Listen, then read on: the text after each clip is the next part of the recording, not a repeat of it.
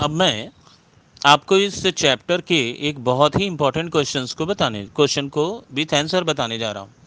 क्या है वो? इन्फेरियर गुड्स इन्फेरियर गुड्स क्या है? आप ध्यान से सुने। Inferior goods are those goods whose quantity demanded decreases as income increases right मैं क्या कहा?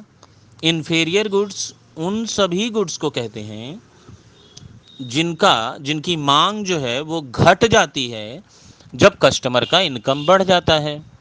क्या मतलब है? भाई सिंपल सी बात है। अगर आप आज पाँच हज़ार रुपये कमाते हो तो आप जिन जिन चीज़ों को परचेस करते हो, कल पचास हज़ार रुपये कमाने पर क्या आप उन्हीं उन्हीं चीज़ों को परचेस करेंगे? नहीं, ऐसा नहीं होता।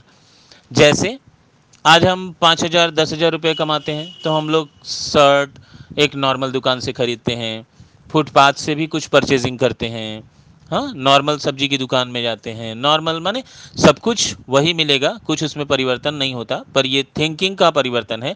Economy is the study of the thinking of market as well as the customer हम लोग जानते हैं कि इकोनॉमिक्स में क्या पढ़ना है हमें।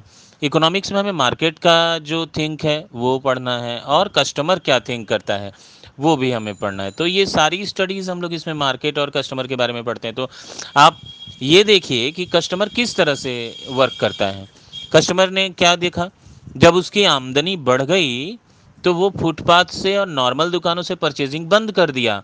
अब वो मॉल जाता है, अब वो रंगोली से कपड़े खरीदता है, महँगी दुकानों से कपड़े खरीदता है, ना?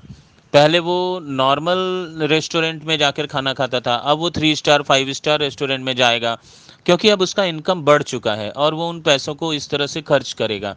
तो ऐसी जगहों पे जो कस्टमर जो चीज़ें आप कल खरीद रहे थे और आज नहीं खरीद रहे हैं, और उसका कारण है कि आपकी आमदनी बढ़ गई है तो हम उस गुड्स को, जो आप कल खरीद रहे थे, उसको इन्फेरियर गुड्स कहते हैं, क्योंकि हम उसको त्याग देते हैं।